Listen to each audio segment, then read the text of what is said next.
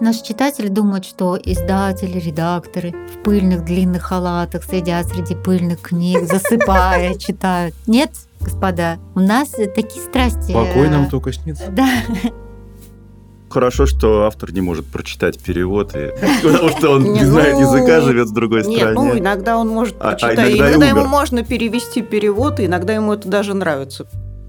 Ну, дешевле убрать такого переводчика, чем ковыряться с его переводом.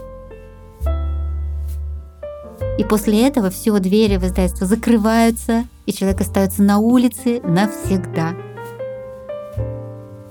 Мы тут здесь все работаем, чтобы заработать денег как можно больше. Нет, для того, чтобы распространять культуру в массу. Ой, да-да-да, я забыла про это, извините. Цинизм прямо выпирает.